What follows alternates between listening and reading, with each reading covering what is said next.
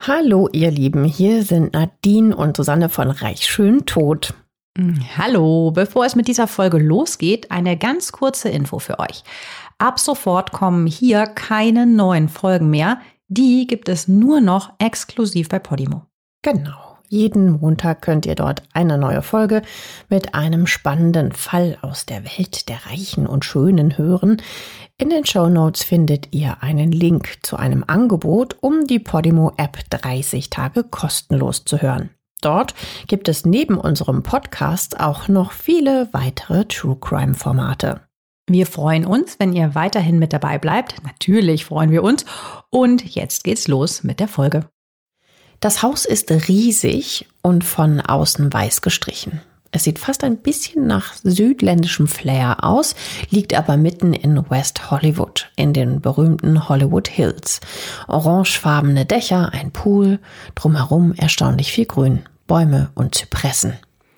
Hinter den weißgerahmten Fenstern sieht es gemütlich aus. Ein dunkel glänzender Holzboden, es ist vielleicht ein bisschen altbacken eingerichtet, würden wir heute sagen. Also Sofas, die halt vor ein paar Jahren mal in waren. Es sieht nicht super perfekt aus, aber einfach bewohnt. Also nicht so hingestylt. Das Haus liegt fast ganz oben am Sunset Strip in Los Angeles in West Hollywood. Gebaut von Madonna übrigens, später gekauft von Britney Spears. Die hat es dann für fast 4 Millionen Dollar weiterverkauft an Schauspielerin und Superstar Brittany Murphy, die mit Clueless, was sonst, 1995 ihren Durchbruch hatte und in den 2000ern in super vielen Filmen mitgespielt hat. Zum Beispiel spielte sie Alex in Eight Mile an der Seite von Rapper Eminem. Und damit Herzlich willkommen zu Reich Schön Tod, eurem Podcast mit Glamour und Gruselfaktor. Ich bin Susanne und das ist Nadine. Hallo. Und wir steigen heute mal ein bisschen anders ein, denn das Haus von Brittany spielt in dieser Folge eine ganz zentrale Rolle. Über 700 Quadratmeter im spanischen Stil mit zwei Schlafzimmern und einem super Blick auf Los Angeles. Fenster mit dicken, fast schon, wie du eben gesagt hast, altbackenen Sofas, hast du gesagt, aber es sind auch genauso altbackene Gardinen. Und alles ist so ein bisschen, ja, zu voll eingerichtet. Also, ähm, es gibt verschiedene Stile. Mal ist irgendwas aus Stein, mal aus Holz nicht ganz so clean, nicht ganz so abgestimmt. Es passt alles nicht so richtig zusammen, wie es halt heute eher modern wäre. Dafür gibt's aber einen riesigen Pool im Garten und ein Badezimmer mit Dampfdusche und Sauna. Es ist der Dezember 2009. Bald ist Weihnachten in nur vier Tagen, um genau zu sein. Es ist also der frühe Morgen des 20. Dezember, ein Sonntag. Brittany Murphy und ihr Mann Simon liegen im Bett, als sie auf einmal nur noch ganz schlecht atmen kann. Sie steht auf und geht zum Balkon, um frische Luft zu schnappen, aber es wird einfach nicht besser. Ihr Mann Simon steht auch auf und ruft im selben Moment nach Sharon. Das ist Brittany's Mutter, die mit ihnen zusammenlebt. Die kommt dann auch ins Schlafzimmer, als ihre Tochter direkt in ihre Arme fällt und sagt, Mama, ich sterbe, ich liebe dich. Oh Gott. Bestimmt ist ihre Mutter total geschockt. Meint Brittany das ernst? Was ist mit ihr los? Brittany läuft ins Badezimmer und Sharon hinterher. Die beiden sitzen sich im Bad gegenüber. Brittany schaut ihre Mutter an und sagt, Mama, umarm mich. Und dann wird sie auf einmal ganz schlapp in Sharons Armen. Sie bricht auf dem kleinen Leoprint Hundebett zusammen. Kurz darauf hört Simon einen Schrei aus dem Badezimmer, also da sind die drin. Sharon ruft nach ihm und er stürzt durch die Tür. Seine Ehefrau liegt bewusstlos auf dem Hundesofa. Er rennt zu ihr, legt sie auf den Boden und versucht, sie wieder wach zu rütteln. In einigen Artikeln steht, dass Simon und Sharon sie erst in der Dusche mit kaltem Wasser wieder aufwecken wollen, aber Brittany bleibt bewusstlos. Simon legt seine Hände auf ihre Brust und drückt. Also er macht so eine Herzdruckmassage. Gleichzeitig ruft er Sharon zu, dass sie den Notruf wählen soll und das macht die auch. Der Mann, der in der Leitstelle gegen 8 Uhr morgens ans Telefon geht, bleibt ganz ruhig. Versucht zu verstehen, was überhaupt passiert ist. Meine Tochter ist bewusstlos, wir beatmen sie, sagt Sharon. Er fragt, also der Mann von 911, wie alt die Tochter denn ist und ob sie wach ist, atmet oder vielleicht was im Mund hat. Natürlich muss der alle Details abfragen. Doch Sharon ist aufgelöst, sie weint und fleht Brittany an, wieder zurückzukommen. Das ist wirklich unfassbar, die eigene Tochter im Arm zu halten und das erleben zu müssen. Das kann man sich, glaube ich, einfach nicht vorstellen. Es werden sofort Sanitäter zum Haus von Brittany geschickt. Neun Minuten brauchen sie, um dort anzukommen. Da erwartet Sharon sie schon und bringt die Rettungskräfte ins Badezimmer. Die Sanitäter leiten sofort lebensrettende Maßnahmen ein, aber es sieht nicht gut aus. Brittany's Puls ist ganz schwach. Die Mediziner versuchen alles, intubieren sie, versuchen also mit einem Schlauch wieder Sauerstoff in ihre Lungen zu kriegen, heben sie auf eine Trage und bringen sie zum Krankenwagen. Mit Blaulicht und Sirenen rasen sie ins Krankenhaus. Simon, immer noch im Pyjama, schnappt sich Sharon und beide laufen zum Auto. Sie fahren dem Krankenwagen hinterher. Sie kommen im Sinai Sinai Medical Center an. Brittany ist in der Notaufnahme. Sharon und Simon werden in ein Wartezimmer für Kinder gebracht. Vielleicht, damit sie allein sein können und ein bisschen abgeschirmt von der Öffentlichkeit warten können. Wir wissen es nicht genau. Das ist jetzt eine Vermutung. Simon ist ja auch ab und zu mit Brittany auf dem roten Teppich unterwegs. Als Autor ist er jetzt aber eigentlich eher nicht so bekannt und steht eher so ein bisschen im Hintergrund von ihr. Auf jeden Fall sitzen Simon und Sharon zwischen grün gestrichenen Wänden auf klitzekleinen Stühlen und warten, halten sich im Arm und hoffen einfach nur, dass Brittany es schafft. Ein Doktor kommt immer wieder zu ihnen, um sie abzudaten. Kurz nach 10 Uhr kommen gleich mehrere Ärzte. Sie sagen, sie hätten alles versucht, aber Brittany's Herz hat nicht wieder angefangen zu schlagen. Um 10.04 Uhr wird sie für tot erklärt und ihre Mutter Sharon bricht zusammen. Brittany Murphy ist gerade einmal 32 Jahre alt, als sie stirbt. Das ist natürlich unglaublich jung. Ich kann mich noch ziemlich genau daran erinnern, dass mich ihr Tod damals auch irgendwie total geschockt hat. Ne? Also genau deswegen, weil sie war ja auch gesund und jung. Man konnte das gar nicht verstehen, was da passiert ist. Ja, so geht's eigentlich jetzt der ganzen Welt. Denn als Simon und Sharon aus dem Krankenhaus zurück zu ihrem Haus kommen, sind vor dem großen Tor an der Auffahrt schon Dutzende Reporter und Paparazzi und wollen natürlich alles ganz genau wissen. Ja, wenn ein Krankenwagen durch die Hollywood Hills fährt, dann kriegt die Presse das ja auch sofort mit. Und natürlich haben die dann auch sofort Nachbarn vor der Kamera, die berichten, wie Brittany auf einer Trage abtransportiert wurde. Ja, man muss da halt mit berücksichtigen, dass in den 2000ern diese ganze Glitzer-Paparazzi-Welt noch mal viel, viel krasser und auch irgendwo erbarmungsloser war als heute. Aber dazu kommen wir später noch. Fakt ist auf jeden Fall, alle wollen wissen, was ist mit Brittany Murphy passiert. Auch heute noch. Es gibt unzählige Artikel, Videos und Dokus über ihr Leben. Zuletzt ist in den USA ein Zweiteiler rausgekommen, What Happens, Brittany Murphy bei HBO Max. Der steht in so einer ganzen Reihe von Dokus, Videos und Berichten, die alle eigentlich eine andere Version erzählen, obwohl es ja immer um die gleiche Geschichte geht. Ja, es geht immer um Brittany Murphy. Ja, oder ganz genau Brittany Ann Bertolotti. Und die wird am 10. November 1977 in Atlanta geboren, im Bundesstaat Georgia. Und schon die Kennenlerngeschichte ihrer Eltern ist eigentlich so richtig filmreif, denn Brittany's Vater Angelo betreibt in Florida diverse Nachtclubs. Also er hat wohl vermutlich auch mit der Mafia zu tun gehabt und war auch mehrfach im Gefängnis. Sharon, also Brittany's Mutter, arbeitet in einem seiner Clubs eventuell als Tänzerin, hundertprozentig bestätigt ist das aber nicht. So lernen sie sich jedenfalls kennen und verlieben sich ineinander und heiraten schließlich. Naja, und äh, da hört der Teil mit der Filmromanze dann auch schon wieder auf. Denn Angelo sitzt ja, wie gesagt, immer mal wieder im Knast und bekommt von seiner Tochter, die kurz darauf geboren wird, kaum was mit. Und davon hat Sharon schnell genug. Als Brittany gerade einmal zwei Jahre alt ist, trennt sie sich von Angelo und zieht nach New Jersey. Sie ist jetzt eine alleinerziehende Mutter, arbeitet in der Werbebranche in der Stadt Edison und versucht sich und Brittany irgendwie über Wasser zu halten. Ja, und das ist eigentlich echt enorm, was sie Brittany trotzdem ermöglicht. Also seit Brittany klein ist, bekommt sie Gesangsunterricht und Tanzunterricht und Schauspielunterricht. Sie geht sogar auf eine Tanz- und Theaterschule, das ist die Vern Fowler School of Dance and Theater in Colonia, eine lokale Schule in der Gemeinde Woodbridge in New Jersey. Also sie ist jetzt aber kein von ihrer Mutter so übertrainiertes Superstar-Kid. Brittany liebt es wirklich einfach auf der Bühne zu stehen. Es macht sie glücklich und ihre Mutter unterstützt sie dabei. Ja, Brittany will einfach nichts anderes machen. Also sie ist total extrovertiert, hat immer ein Lächeln auf den Lippen und sie hat halt einfach auch einen ganz großen Traum. Sie möchte nämlich im Fernsehen sein.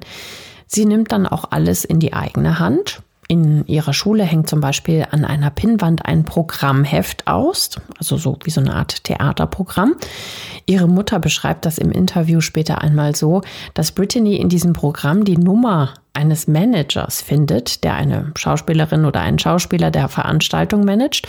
Und da ruft die Brittany einfach mal an und macht für sich selbst einen Termin mit dem aus. Ja, ganz schön tough eigentlich. Ne? Also ich schätze, die Mutter war relativ überrascht, aber sie bringt sie trotzdem zu diesem Termin.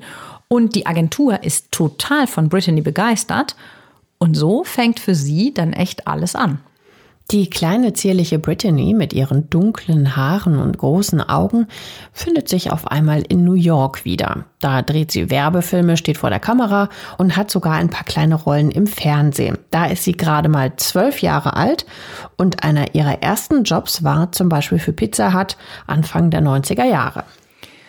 Und zu dieser Zeit ist in Los Angeles Pilot-Season. So nennt man das ja, wenn es eine neue Fernsehshow gibt. Da wird dann immer die Pilotfolge gedreht, also sozusagen so eine Ausprobierfolge, ob äh, das halt funktioniert, ob die Leute halt die Schauspieler mögen, den Plot mögen. Und für diese Pilotfolgen wird natürlich immer sehr, sehr viel gecastet.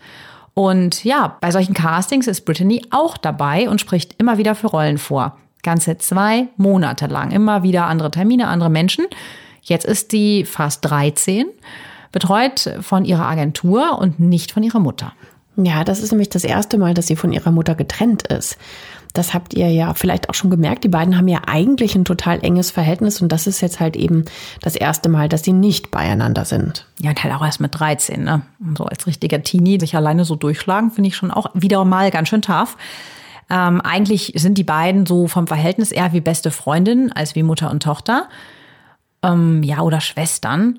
Für Brittany ist die Mutter wirklich extrem wichtig wie ein Fels in der Brandung und sie will, dass sie die Hollywood-Reise gemeinsam machen.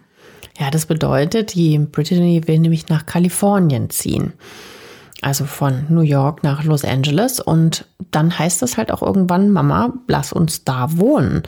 Und ihre Mutter ist dann tatsächlich auch an Bord. Sie verkauft innerhalb von ein paar Wochen, also quasi alles, was die beiden überhaupt besitzen und fahren dann zusammen nach Kalifornien. Da ist Brittany, wie du gerade gesagt hast, 13. Das ist 1991. Ja gut, ich meine, sie hat halt schon Werbeclips gedreht, hier eben Pizza hat zum Beispiel und ein paar Rollen bekommen. Da ist dann wahrscheinlich ja die Hemmschwelle, hey, lass uns da einfach mal hinziehen und gucken, ob es klappt, vielleicht nicht mehr ganz so groß gewesen, weil es ja schon geklappt hatte. Ja, und dann klappt es auch weiterhin richtig gut. Brittany bekommt viele kleine Filmrollen. Ihr richtiger Durchbruch kommt aber erst 1995. Da ist sie 17 und bekommt eine Rolle in einem Teenie-Film, den wir alle kennen, und zwar in Clueless. Ich glaube auch, dass das deshalb uns vielleicht so geschockt hat mit Brittany, weil das war so nah dran. Ich meine, sie war 17, wir waren zu dem Zeitpunkt halt 19 und das war so, mein Gott, und jetzt ist die gestorben. Mhm. Also, wie, das können wir sein. Und Clueless, ich weiß es einfach noch so genau. Ja, sie spielt Ty Fraser. Das ist so das neue Mädchen an der Schule, das von den It Girls adoptiert und quasi rundherum erneuert wird.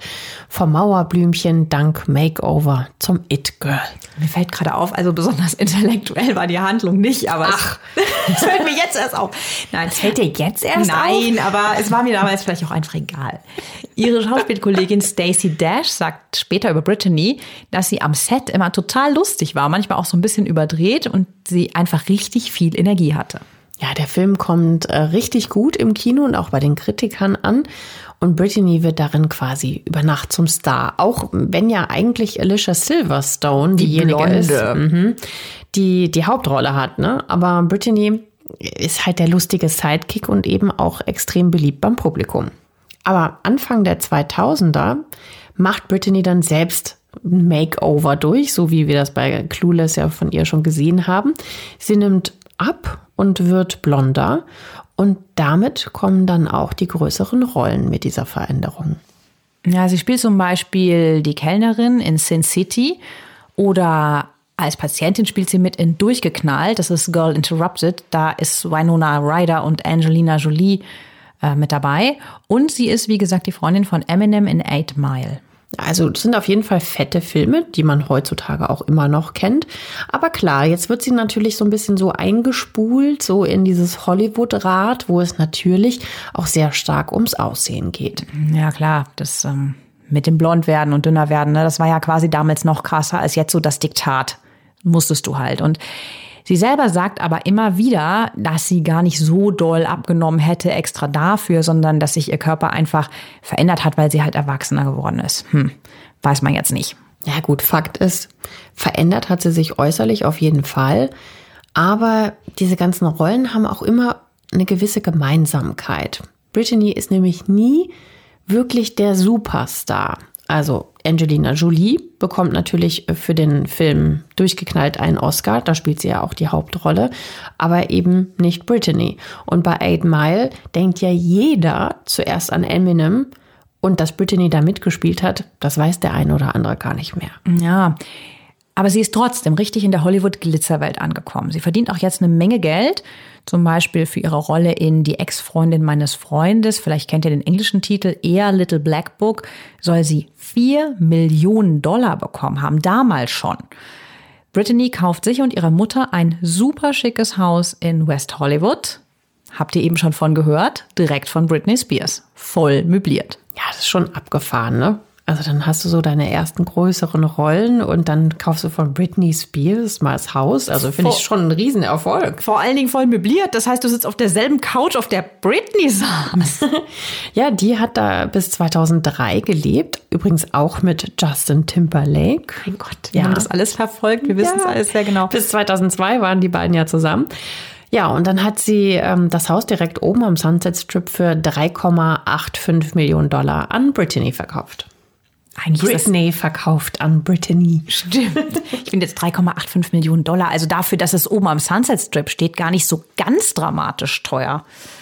Gut, jedenfalls zieht Brittany dann mit ihrer Mutter ein. Also einfach jetzt ein Superstar, der auch noch in einer Superstar-Villa wohnt. Aber angekommen in einem Superstar-Leben bedeutet in den 2000ern auch angekommen in der Klatschpresse. Und die liebt Brittany. Naja, beziehungsweise sie liebt es, über sie zu schreiben. Denn gerade das Makeover ist halt und bleibt auch ein Riesenthema. Im Endeffekt ja trotzdem immer noch ein bisschen so ähnlich wie heute. Ne? Also als Brittany dünner und blonder auf dem roten Teppich auftaucht, wird natürlich sofort getuschelt.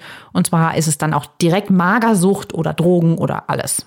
Ja, das wird dann halt natürlich immer alles wahnsinnig aufgebauscht und viel dazu gedichtet ja, wenn wir zum Beispiel auch mal an Britney Spears denken, ne, also die wurde ja auch durch die gesamte Klatschpresse gejagt und durch den Dreck gezogen. Ich meine, gut, äh, auch sie hat sehr viel dazu getan und viel geliefert, aber nichtsdestotrotz ähm, ist das, kann man sich vorstellen, dass das sehr belastend ist für ja. die Psyche. Man braucht ja auch einfach nur mal Reframing Britney Spears anzugucken aktuell. Ja, Britney wehrt sich halt gegen diese Gerüchte, vor allem diese Magersuchtsgerüchte und dass dahinter Ungesundes äh, steckt, ne? Und dass sie nicht einfach nur so abnimmt. Aber ganz abschütteln kann sie diese Gerüchte nie. Mhm. Sie betont auch immer wieder, dass sie keine Essstörung hat und dass sie halt nur ab und zu mal ein Glas Champagner trinkt, aber sonst nichts. Ja, es ist zum Beispiel auch so, dass sie auf Partys einfach super gerne tanzt.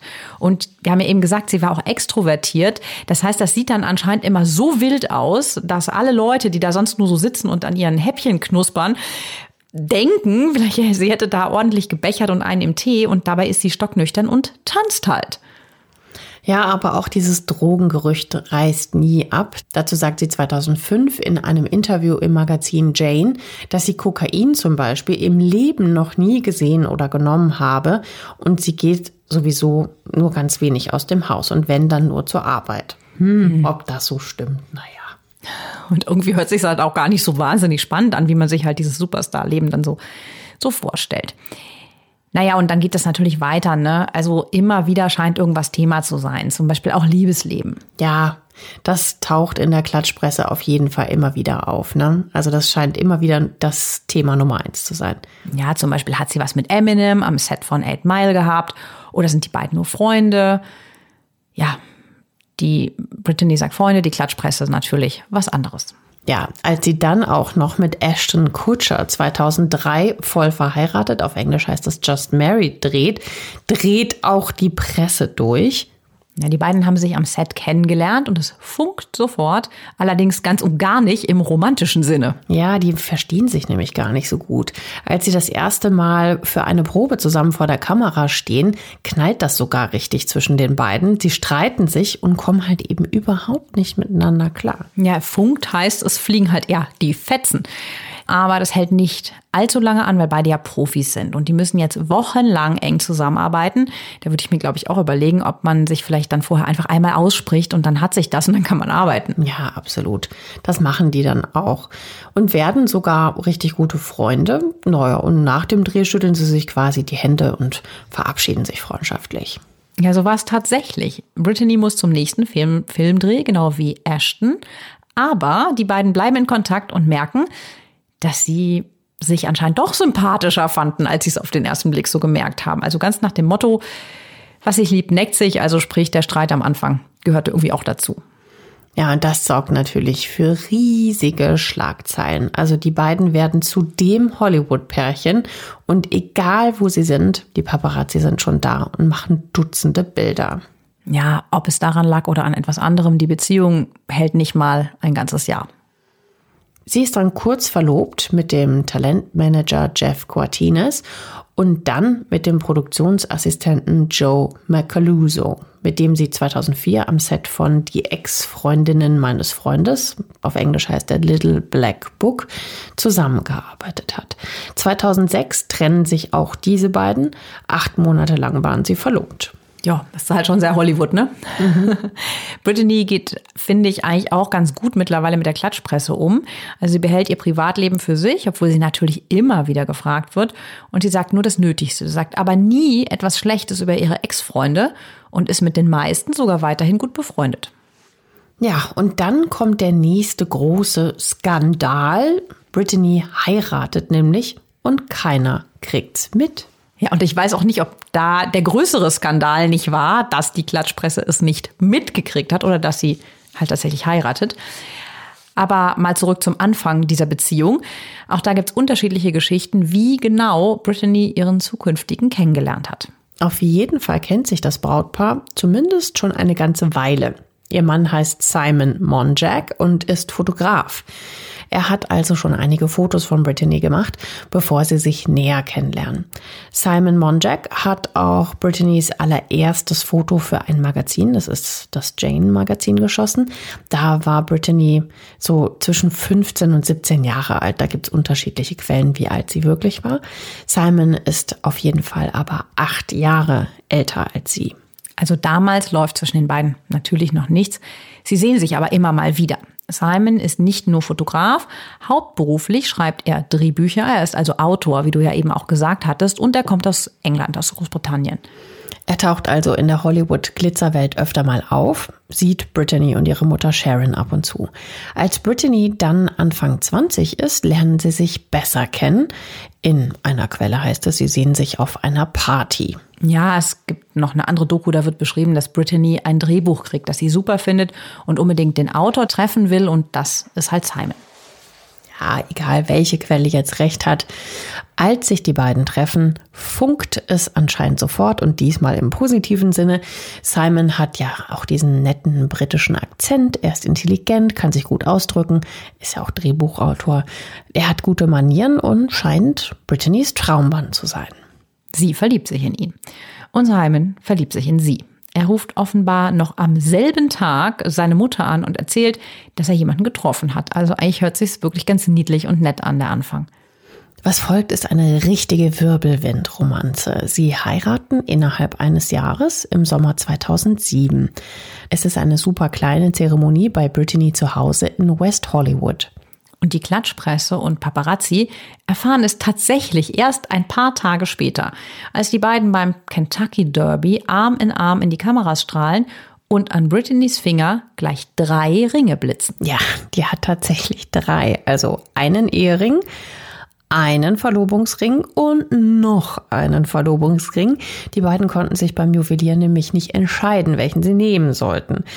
Ja, und der Juwelier erzählt später, dass sie deswegen halt einfach beide genommen haben. Ja, klar. Ja, was man halt so als reiches Hollywood-Pärchen so macht, ne? Also einer dieser Ringe ist ein 5 Karat Platinring mit einem gelben Diamanten der auch nochmal von kleinen weißen Steinchen, also von Brillanten umrahmt ist. Der andere hat 6,5 Karat, auch Platin, hat einen großen, viereckig geschliffenen Diamant in der Mitte mit vielen kleinen Diamanten im Band drumherum. Also richtig viel Bling Bling für nur eine Hand. Ja, ihr kennt mich mittlerweile ja schon. Ich schwelge ja gerne, zumindest gedanklich, weil ich es mir natürlich sonst nicht leisten kann, in solchen Luxuswelten und Gedanken und habe natürlich auch mal so ein bisschen gegoogelt, was so ein 5 oder 6 Karat Ring heute kosten würde ja, da kannst du auf jeden Fall schon mal locker sechsstellig unterwegs sein. Ne? Und bei farbigen Diamanten sogar über eine Million hinblättern. Also richtig viel. An einer Hand. Die Klatschpresse stützt sich natürlich auf das frisch vermählte Pärchen. Besonders auch, weil die beiden ja so so unterschiedlich sind. Das hat echt viele überrascht, weil Simon, den du ja eben schon ein bisschen beschrieben hast, ist dazu auch groß und eher korpulent. Die Presse ist da weniger zimperlich und nennt ihn schlicht zu dick. Zerzaust und schlecht rasiert, also nicht unbedingt der Typ, mit dem sich halt eine, eine top gestylte Schauspielerin auf dem roten Teppich normalerweise so präsentiert. So das recht unbarmherzige Urteil der Klatschpresse. Für die einen ist er charmant, intelligent, interessant. Ja, für die meisten, die da so ein bisschen oberflächlicher drauf gucken und die erstmal nur so das Äußere sehen, ist er einfach komisch. Vielleicht einfach auch, weil er einfach nicht dieser typische Hollywood-Typ ist. Ja, das scheint so. Aber die beiden müssen sich halt wirklich gerade wegen diesen ganzen Kommentaren echt viel gefallen lassen.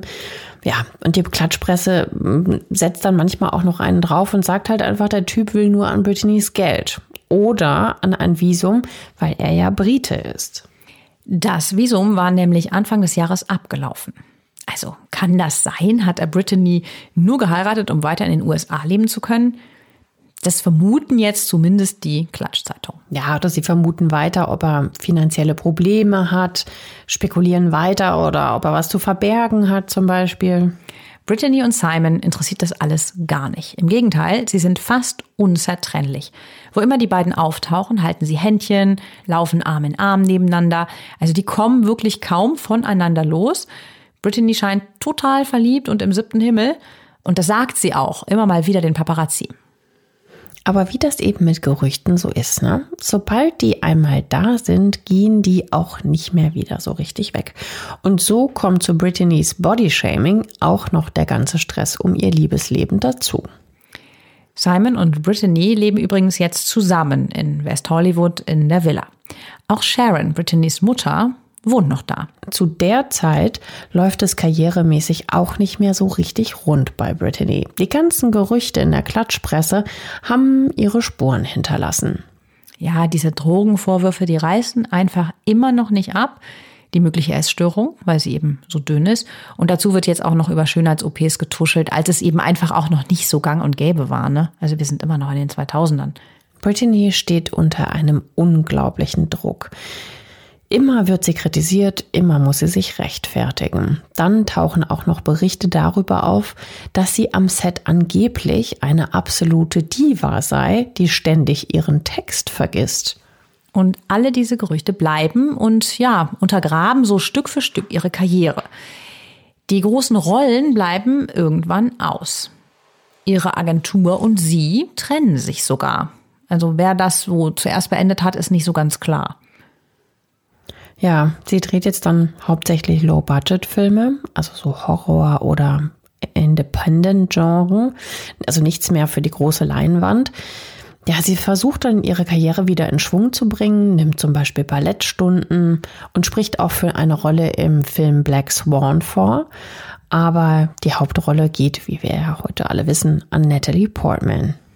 2009 ist Brittany in Puerto Rico am Set von einem Low-Budget-Thriller und die Arbeitsbedingungen da, die sind super schlecht. Also es gibt nicht mal fließend Wasser und nach nur einem Drehtag steigt sie auch aufgrund dessen aus der Produktion aus. Ja, so erzählt das ihr Mann Simon später.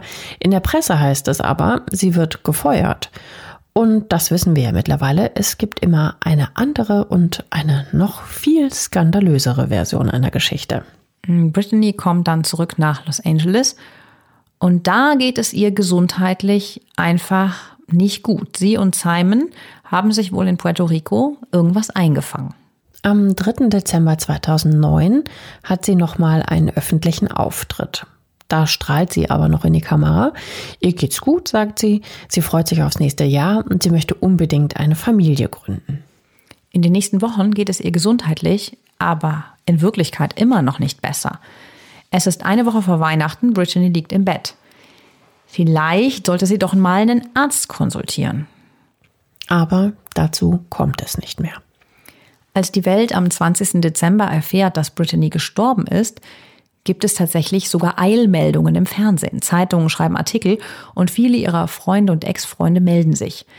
Ashton Kutcher twittert zum Beispiel, die Welt hat heute ein bisschen Sonnenschein verloren. Mein größtes Beileid an Brittany's Familie, ihren Mann und ihre großartige Mutter, Sharon. Ich sehe dich auf der anderen Seite. Ah, das geht einem echt unter die Haut, ne? Ja, weil, weil sie so jung war. Mhm. Und so wie sie beschrieben wird, halt einfach auch eigentlich ein ziemlich netter Mensch und sehr bodenständig eigentlich auch, ne? Also mhm. bis auf die Sache mit den Brillantringen und so vielleicht. Also ganz Hollywood ist geschockt.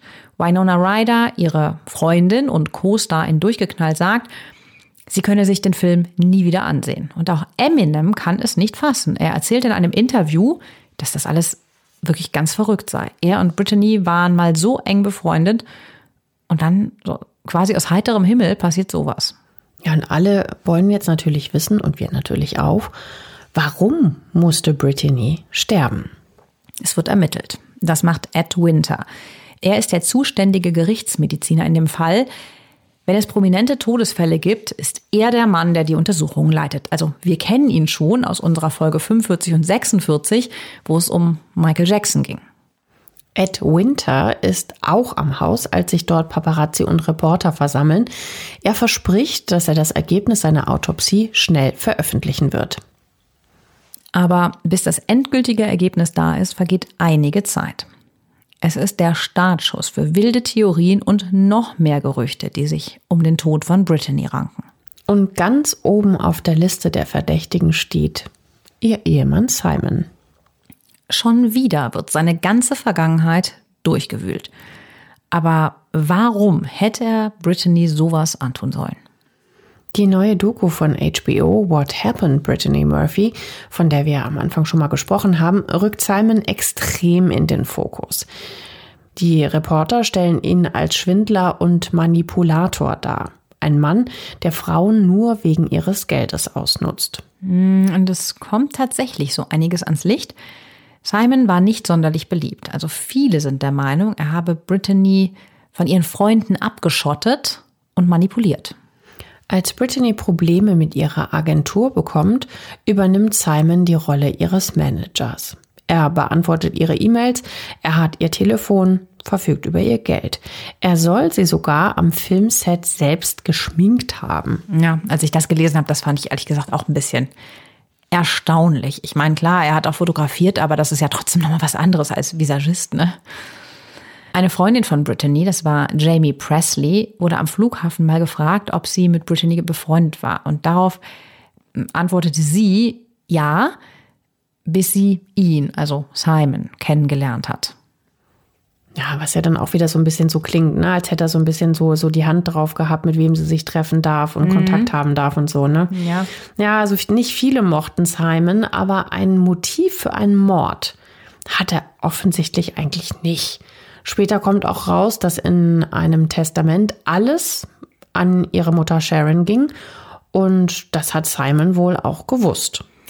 Viele finden sein Verhalten halt trotzdem komisch, weil schon einen Tag nach Brittany's Tod gibt er ein Interview. Er gibt ein Exklusivinterview für Access Hollywood und sagt, dass gestern seine Welt zerstört worden sei. Er sei total bewegt von den vielen Nachrichten, die ihn erreicht haben. Ja, ich kann es vielleicht sogar ein bisschen nachvollziehen irgendwie, weil er kennt ja die Klatschpresse und wie sehr die sich äh, Sachen auch aus den Fingern saugen und so weiter. Vielleicht wollte er da einfach auch vorbeugen und möglichst schnell die Wahrheit sprechen, sozusagen, was passiert ist. Er erzählt dann auch den Kollegen von Access Hollywood, dass sich seine Frau Brittany schon seit Tagen nicht gut gefühlt hat und erkältet gewesen sei. Trotzdem wächst das Misstrauen ihm gegenüber. Im Januar sitzen Simon und Brittany's Mutter Sharon dann gemeinsam vor der Kamera, diesmal bei der Talkshow Larry King Live. Dort macht Simon der Hollywood-Glitzerwelt ganz schwere Vorwürfe. All die Gerüchte hätten Brittany nämlich gesundheitlich zugesetzt und ihr Herz gebrochen. Ja, wir haben das ja gesagt, ne? Also wie krass das auch abging. Wenn sie da so ein bisschen sensibler war und du liest halt wirklich die ganze Zeit, ja, du nimmst Drogen, du bist total dünn, äh, dein Mann ist auch scheiße, ja klar, dann, dann geht das wahrscheinlich auch nicht spurlos an dir vorbei. Das Interview mit Simon und Sharon hinterlässt auch sonst einen komischen Beigeschmack. Also ich meine, wir müssen uns das mal vor Augen halten. Ne? Die beiden wohnen nach dem Tod von Brittany immer noch gemeinsam im Haus. Gemeinsam. Der Schwiegersohn und die Schwiegermutter. Mhm. Gut, die wohnten natürlich auch vorher da, aber. Naja, und deswegen gibt es natürlich dann jetzt auch Gerüchte über eine Affäre. Und das Interview, wo sie gemeinschaftlich aufgetreten sind, stachelt das natürlich auch weiter an. Oh, bitte. Es gibt auch eine Stelle, wo Larry King Simon fragt, warum er ursprünglich keine Autopsie wollte. Weil die wollte Simon anfangs tatsächlich nicht. Als Grund sagt er, weil er ihren Körper, der genau an den richtigen Stellen kurvig war, mit einer Haut wie Seide, nicht aufschneiden lassen wollte. Gut, die Art, wie er das sagt, ist auch irgendwie so ein bisschen befremdlich, ne? so als Außenstehender. Hm. Ja, das meinen später auch Journalisten und Bekannte, aber trotzdem, man muss auch sagen, er hat auch seine Ehefrau verloren, wenige Wochen zuvor. Jeder trauert da wahrscheinlich auf seine Weise, aber dem nicht zuzustimmen. Ja, es kommt halt komisch rüber ja, so. Man hat irgendwie so ein, in Österreich sagt man, es ist Geschmackerl irgendwie, ne? So. In dem Interview erzählt Sharon auch, dass sie Brittany im kleinen Kreis beerdigt haben, an Heiligabend, dem 24. Dezember im Forest Lawn Memorial Park in den Hollywood Hills. Ist das nicht da auch, wo Marilyn, wo Marilyn liegt? Mhm. Mein Gott, was sind wir? Ja, da liegt auch Marilyn. Woran Brittany jetzt aber gestorben ist, weiß noch niemand. Das Ergebnis der Obduktion ist noch nicht da. Aber die Ermittlungen gehen trotzdem weiter. Gerichtsmediziner Ed Winter ist über Simons Verhalten übrigens auch überrascht. Der Gerichtsmediziner ist im Haus unterwegs, sucht nach Hinweisen und bemerkt, dass Simon total hibbelig ist. Der kann nicht stillsitzen, läuft immer auf und ab und will eben eigentlich keine Autopsie. Und dann betreten die Ermittler das Schlafzimmer. Und wow. Als ich das gelesen habe, ist mir echt mal kurz die Kinnlade runtergefallen. Auf und in dem Nachttisch von Simon finden sie ungefähr 90 verschreibungspflichtige Medikamente. 90. Mhm. Aber das war noch nicht alles. Auf Brittany's Nachttisch stapeln sich auch Schmerzmittel, Antidepressiva und auch in richtig großer Menge. Tja, da stellt sich jetzt natürlich die Frage, ist an dieser Drogentheorie also doch was dran? Also konkret Drogen, wie zum Beispiel Kokain oder so, werden nicht gefunden, aber eben Medikamente. Also wir reden dann, wenn eher von Medikamentenmissbrauch. Und weil es so viele sind, werden die Apotheken in der Umgebung abgeklappert. Denn so viele Rezepte kann und darf ja niemand auf eine Person ausstellen. Auf den Dosen und Fläschchen stehen auch ganz viele verschiedene Namen. Es gibt da ja so den Begriff Ärztehopping, ne? dass wenn du drogenabhängig oder medikamentenabhängig bist, dass du halt entsprechend zu mehreren Ärzten und Apothekern gehst und dir da deinen Stoff, sprich deine Tabletten besorgst. Ja, wie das vermuten Prince. die zumindest, ne, die Ermittler. Wie bei Prince zum Beispiel. Ne? Ja. Und dann kommt im Februar 2010 endlich der Bericht der Gerichtsmedizin, zwei Wochen nach Brittany's Tod der muss ja eigentlich jetzt Licht ins Dunkel bringen. Ja, laut der Autopsie ist Brittany an einer Lungenentzündung gestorben, in Kombination mit Blutarmut und einer Überdosis an Medikamenten. Mm, zur Erklärung, ne? also er hatte dann, der Simon hat dann der Autopsie anscheinend doch zugestimmt gehabt, weil nur so konnten sie es ja rausfinden. Ne? Also Brittany hatte ja schon vorher Erkältungssymptome und hat anscheinend die falschen Medikamente genommen. Noch dazu war ihr Immunsystem von der Blutarmut stark geschwächt. Drogen, wie es ja in der Klatschpresse immer wieder vermutet wurde, haben bei ihrem Tod keine Rolle gespielt. Ja, das überrascht die Öffentlichkeit natürlich auch. Der Gerichtsmediziner Ed Winter meint, dass ihr Tod vermeidbar gewesen wäre, hätte man Brittany richtig behandelt. Sie hat anscheinend selbst versucht, ihre Erkältungssymptome zu heilen und hat einfach irgendwelche Pillen genommen. Und die haben vermutlich nicht richtig gewirkt oder haben es sogar noch schlimmer gemacht. Ja, weil da fragt man sich doch echt, warum ist die nicht zum Arzt gegangen oder hat jemanden kommen lassen? Vielleicht macht man es nicht, wenn man denkt, es ist eine kleine Erkältung. Ja, aber es wurde ja nicht besser. Neben der Krankheit und den Medikamenten hat aber ja auch noch die Blutarmut einen Anteil an Brittany's Tod. Ein Arzt vermutet, dass Brittany einfach zu wenig gegessen hat. Denn um so einen extremen Mangel an Eisen im Blut zu haben, dürfte man quasi eigentlich gar nichts essen, um das zu erklären, dass man so geringe Werte hat. Ja gut, ähm, vielleicht hatte Simon ja doch auch ein bisschen recht mit dem, was er gesagt hat, dass ihr quasi diese ganzen Gerüchte sozusagen auf den Magen geschlagen haben und dass sie ihr so zugesetzt haben, dass sie halt auch den Appetit total verloren hat, sozusagen vor Kummer über diese ganzen ständigen Berichte in der Klatschpresse. Ja, das Schlimme ist ja, dass die Gerüchte sich jetzt dann doch ein Stück weit bewahrheitet haben. Ne? Immer wurde über ihre Figur und zu dünn gemäkelt oder vermutet, dass sie vielleicht Drogen genommen haben könnte. Und an allem war dann halt vielleicht dann doch so ein kleines Körnchen Wahrheit. Ob das eine zum anderen geführt hat, weiß man natürlich nicht. Eins steht jetzt dank des Autopsieberichts aber fest. Brittany's Tod war kein Fremdverschulden. Sie ist also nicht ermordet worden. Tja, stellt sich jetzt natürlich die Frage, kehrt damit jetzt aber Ruhe in den Fall ein? Tja, können wir gleich mal beantworten. Von wegen. Immer noch ist Simon im Fokus der Medien und er stellt sich da auch irgendwie weiter hin. Nur wenige Wochen später passiert etwas, mit dem wirklich niemand gerechnet hat. Simon führt ein Kamerateam exklusiv durch Brittany's Haus. Sogar in das Badezimmer, wo dann auf die Stelle auch noch rangezoomt wird, an der Brittany zusammengebrochen ist. Ach, bitte. Ja, also es ist wirklich echt schlecht einfach, ne? Also es ist wirklich geschmacklos. Ja, Simon steht total neben sich, so wirkt es zumindest. Also sieht richtig fertig aus. Und das Kamerateam schwenkt dann vom Waschbecken zur Badewanne. Ja, und überall sieht man unzählige Kosmetikfläschchen stehen. Und im Hintergrund erzählt dann Simon, hier sehen Sie das berüchtigte Badezimmer, hier das Hundebett, wo sie lag. Ja, und neben ihm steht dann auch noch eine Reporterin mit so einem Coffee-to-go-Becher in der Hand. Also, ja, wie ich gerade schon gesagt habe, sehr geschmacklos.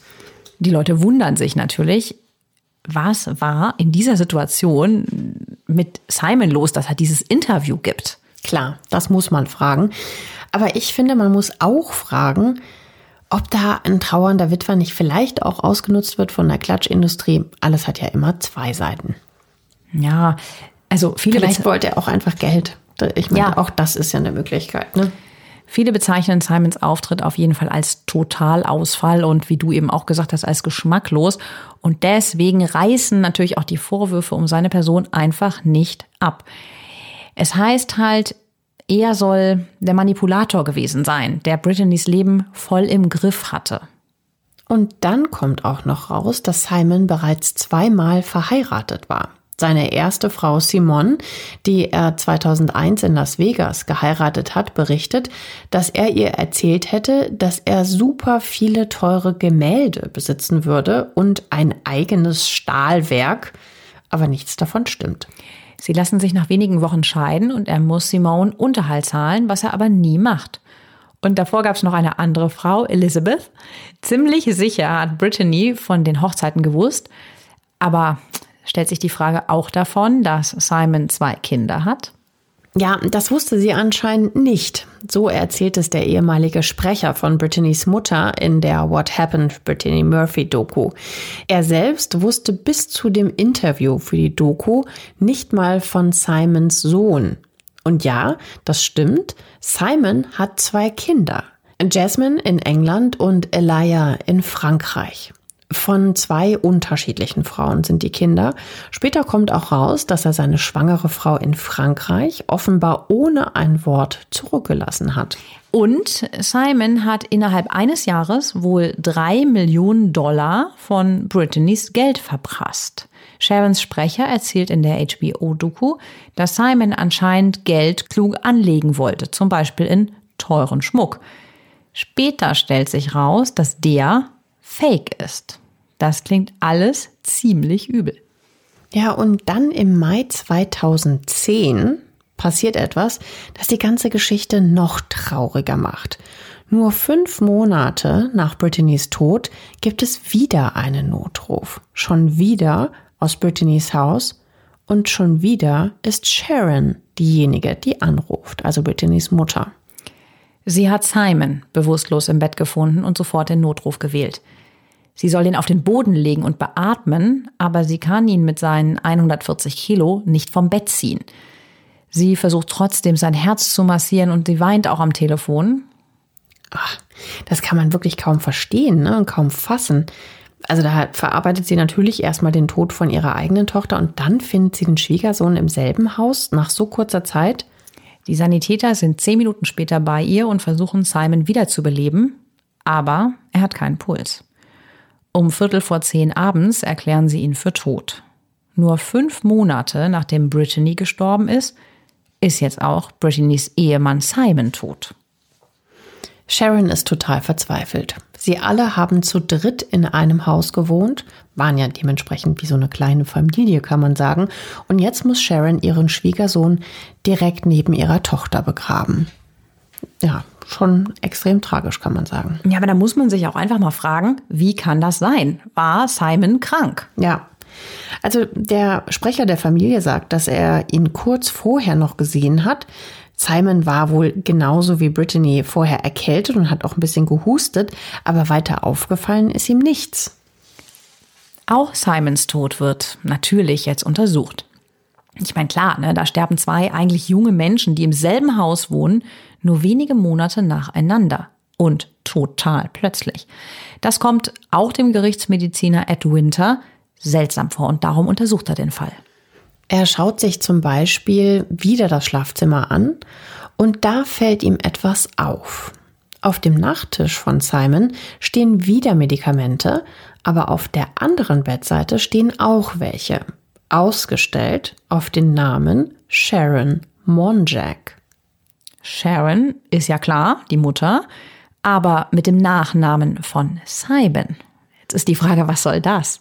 Es klingt ja so, wie als wäre sie jetzt die neue Ehefrau, ne? also zumindest jetzt nur vom Namen her zu urteilen. Ed Winter glaubt, dass es Sharons Medikamente sind in Simons Schlafzimmer. Da stellt sie jetzt natürlich die Frage, warum stehen da bitte die Medikamente, wenn sie nicht da auch noch schlafen würde? Es kommen also wieder Gerüchte über eine mögliche Affäre der beiden auf. Simon sagte zu Lebzeiten mal, dass die beiden manchmal gemeinsam im Bett schlafen, um sich zu trösten. Und Sharon bestreitet, dass die Medikamente auf ihren Namen ausgestellt wurden.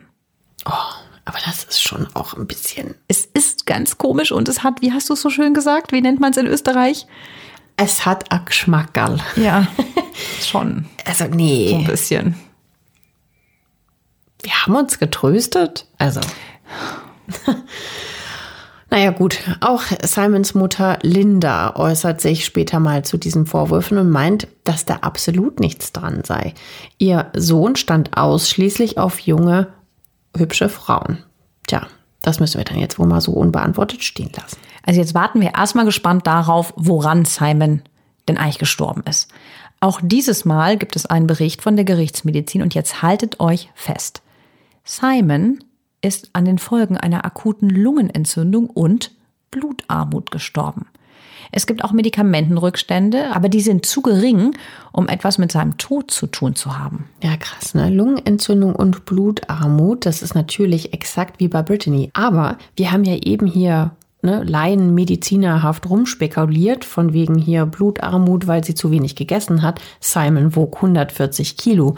Also der wird äh, sehr wahrscheinlich nicht zu wenig gegessen haben. Tja, dieses Lungenentzündung und Blutarmut, das fragt sich jetzt natürlich auch Ed Winter, wie kann das sein? Und die Presse fragt sich das natürlich auch. Eine erste Theorie kommt von TMZ. Die wollen herausgefunden haben, dass das Gesundheitsamt Brittany's Haus untersuchen lassen will. Der Verdacht ist nämlich, es gibt einen giftigen Schimmelpilz im Haus. Ja, und davon weiß auch der Gerichtsmediziner Ed Winter. Schon nach Brittany's Tod hat er gefragt, ob es da sowas in der Richtung im Haus gibt. Ob das zum Beispiel eine Möglichkeit wäre, also dass sie an quasi einem Schimmelpilz gestorben sind. Ja, wogegen aber Sharon sagt, dass dieses Gespräch mit dem Mediziner über die Pilze nie stattgefunden hätte. Also wer hier am Ende die Wahrheit sagt, wissen wir nicht. Aber im Prinzip sind beide eigentlich einer Meinung dass diese Schimmelpilztheorie absoluter Blödsinn sein muss. Laut dem Sprecher der Familie wurde das Haus nur zwei Monate vor Brittany's Tod routinemäßig inspiziert. In manchen Berichten heißt es, dass es da auch schon um Schimmel ging. Offenbar gab es schon seit längerer Zeit ein Leck und Wasserschäden im Haus. Aber in der Untersuchung im Bericht später heißt es, es ist alles in Ordnung. Sharon hält dieses Gerede also für absolut absurd. Und auch Ed Winter meint, dass es keine Hinweise auf diese Schimmelpilztheorie gibt. Im Dezember 2011 ändert Sharon aber ihre Meinung, denn da reicht sie auf einmal Klage ein, und zwar gegen ihre eigenen Anwälte, weil die sie falsch beraten haben soll, und zwar in Bezug auf das Haus. Sharon glaubt jetzt anscheinend nämlich doch an die Schimmeltheorie. Aber warum verklagt sie dann nicht die Baufirma des Hauses? Ja gut, dafür müssen wir ein bisschen ausholen. Die Baufirma, beziehungsweise sind das mehrere Firmen, hat Sharon anscheinend schon mal verklagt. Und zwar 2006, also drei Jahre vor Brittany's Tod. Da ging es um dieses besagte Leck und Wasserschäden und einen Schimmelpilz. Das Land wurde damals verwaltet von einer Stiftung, die Nina Bow Trust hieß. Und die hat dann viele kleine Baufirmen verklagt, die für die Arbeiten im Haus verantwortlich waren. Das zog sich dann entsprechend hin. Die Anwälte haben schließlich einen Vergleich mit den Baufirmen ausgehandelt einen Monat nach Brittany's Tod übrigens. Und in dem Vergleich steht, dass Sharon sie nicht nochmal wegen irgendwelcher Mängel verklagen darf. Ja, und genau deshalb klagt sie jetzt gegen ihre Anwälte, weil die sie ja zu dem Vergleich gedrängt hätten und nicht zu einer Anklage wegen fahrlässiger Tötung. Aber auch bei der Klage kommt nichts raus. Laut Zeitungsberichten gibt es wieder einen Vergleich und genaueres wird einfach auch nicht veröffentlicht. Fest steht, die Schimmelpilztheorie bleibt, wie so vieles in diesem Fall, nur eine Theorie. Aber die Villa steht in diesem tragischen Fall inzwischen im Vordergrund. Manche glauben sogar, sie ist verflucht. Mittlerweile sind wir im Jahr 2011. Brittany starb 2009, ihr Mann 2010, bei dem gleichen Haus. Und Sharon will jetzt natürlich dort ausziehen, was ich wirklich verstehen kann. Aber es scheint, dass auch niemand anderes dort wohnen will, was ich auch nachvollziehen kann. Denn schon bei der Vorbesitzerin, also von Britney Spears, die sagt auch schon, dass da in diesem Haus es nicht mit so richtig rechten Dingen zugegangen ist. Ihre Make-up-Artist hat mal in einem Podcast erzählt, dass Brittany wohl übernatürliche Begegnungen in dem Haus hatte. Nach einer wilden Party wollte sie angeblich irgendeine esoterische Heilung haben und dabei seien dann Geister im Haus freigesetzt worden. Die wollten sie, also Britney, sogar die Treppe runterschubsen. Ja, und das ist für Britney dann auch so real gewesen, dass sie ihre Sachen gepackt hat und sofort ins Hotel gezogen ist. Sie hat noch nicht mal ihre Möbel zurückgenommen. Deswegen hat Brittany Murphy das Haus dann später auch komplett möbliert kaufen können. Ja, und Brittany wollte eigentlich in diesem Haus auch nicht mehr wohnen. Sie hat es ja selber 2003 gekauft, lebte also sechs Jahre da. Aber Simon erzählt oder hatte erzählt, dass Brittany das Haus gehasst haben soll. Immer wenn sie die Straße nach West Hollywood gefahren sind, soll sie tatsächlich gefragt haben, können wir bitte im Beverly Hills Hotel schlafen? Simon hat dann immer abgewunken. Klar, die beiden haben ein 10.000 Quadratmeter Haus. Da meint er natürlich, dass sie dann auch dort schlafen sollen. Aber das Haus sollte wirklich verkauft werden. Die beiden hatten nämlich geplant, nach New York umzuziehen und da, wie sie auch schon verraten hatte, eine Familie zu gründen. Simon erzählt, dass Brittany dort auch wieder ihre Schauspielkarriere richtig ankurbeln wollte. Doch dazu kommt es nie. Und all das sorgt natürlich für viele Gruseltheorien, die sich immer noch um das Haus ranken. Vielleicht wird Sharon es deswegen auch so lange nicht los. Erst 2011 kann sie es dann für 2,7 Millionen Dollar verkaufen an eine Firma, die das Haus dann fast komplett abreißt. Die Villa sieht jetzt übrigens total anders aus als vorher. Die renovieren da fast drei Jahre lang dran rum. Von außen und von innen ist es nicht mehr wieder zu erkennen. Ich glaube, das Einzige, was geblieben ist, ist der schöne dunkle Holzboden. Das war es dann aber auch. Ja, es ist halt mehr wie aus einem Hochglanzmagazin jetzt, ne? Total neue, mehrere Stockwerke, ein Infinity Pool von außen, fast komplett verglast. Eingang aus Marmor, riesige Fenster vom Boden bis zur Decke, eine riesige Terrasse mit Blick auf LA. Es gibt sogar einen Fahrstuhl von den Garagen direkt ins Schlafzimmer. Also ja, schon sehr anders. Ja, natürlich das Übliche, kann man schon fast sagen, ne? Heimkino, Massagezimmer, Barbecue-Area mit Feuerstelle, Wellnessbereich, Weinkeller, fünf Bäder, neun Schlafzimmer. Genau, was du und ich gerne mögen. Ja. Ne? Ich glaube, es bleibt in diesem Leben unerreicht für uns. 12,2 Millionen Dollar kostet das Anwesen zuletzt und noch etwas ist ungewöhnlich. Bis 2020 war es allen Ernstes zehnmal auf dem Markt. Also das ist wirklich so, dass da niemand lange wohnen möchte. Also es ist wirklich krass, weil ich meine, so wie wir das beschrieben haben, es ist wirklich wunder wunderschön. Was ist da los? Zehnmal auf dem Markt. Ja, wir sind noch nicht am Ende. 2013 kommt jetzt noch ein Mann ins Spiel, der noch einmal eine ganz andere Theorie über Brittany's Tod hat. Ja, da die unsere Geschichte ist nämlich, wie du gesagt hast, überhaupt noch nicht zu Ende, weil haltet euch fest, Auftritt Brittany's Vater Angelo, der Mafiamann, ihr erinnert euch. Fast schon plötzlich taucht der aus dem Nirgendwo auf. Er glaubt den Gerichtsmedizinern kein Wort von ihrer natürlicher Todtheorie, sondern ist davon überzeugt, dass seine Tochter vergiftet wurde. Dabei gab es eigentlich kaum Kontakt zwischen Brittany und ihrem Vater. Sharon schreibt später, dass er nie für sie beide, also für sie und ihre Tochter, da war. Erst als Brittany als Schauspielerin Erfolg hatte ja, da kommt er wieder in ihr Leben. Er habe für seine Gifttheorie keine Beweise, er wolle nur Aufmerksamkeit und von Brittany's Tod profitieren, so die Meinung von Sharon. Andrew sieht das natürlich ganz anders. In einer Doku sagt er, als er vom Tod seiner Tochter erfahren hat, sei für ihn eine Welt zusammengebrochen. Ja, und jetzt liefern sich halt Sharon und Angelo eine Schlammschlacht. Aber was sind das für Beweise, von denen Angelo da spricht? Ja, und ist da was dran? Also, Angelo kann nicht glauben, dass seine Tochter einfach so an einer Lungenentzündung und Anämie, also Blutarmut, gestorben ist. Deswegen hat er wohl eine Untersuchung in Auftrag gegeben und herausgefunden, dass diese Symptome, die Brittany hatte, mit einer Anämie verwechselt werden könnten, und zwar mit einer Arsenvergiftung. In Brittany's Blut wurde aber kein Gift gefunden. Das steht im Bericht des Gerichtmediziners. Das weiß auch Angelo. Aber er findet heraus, dass Brittany's Haare offenbar nicht getestet wurden.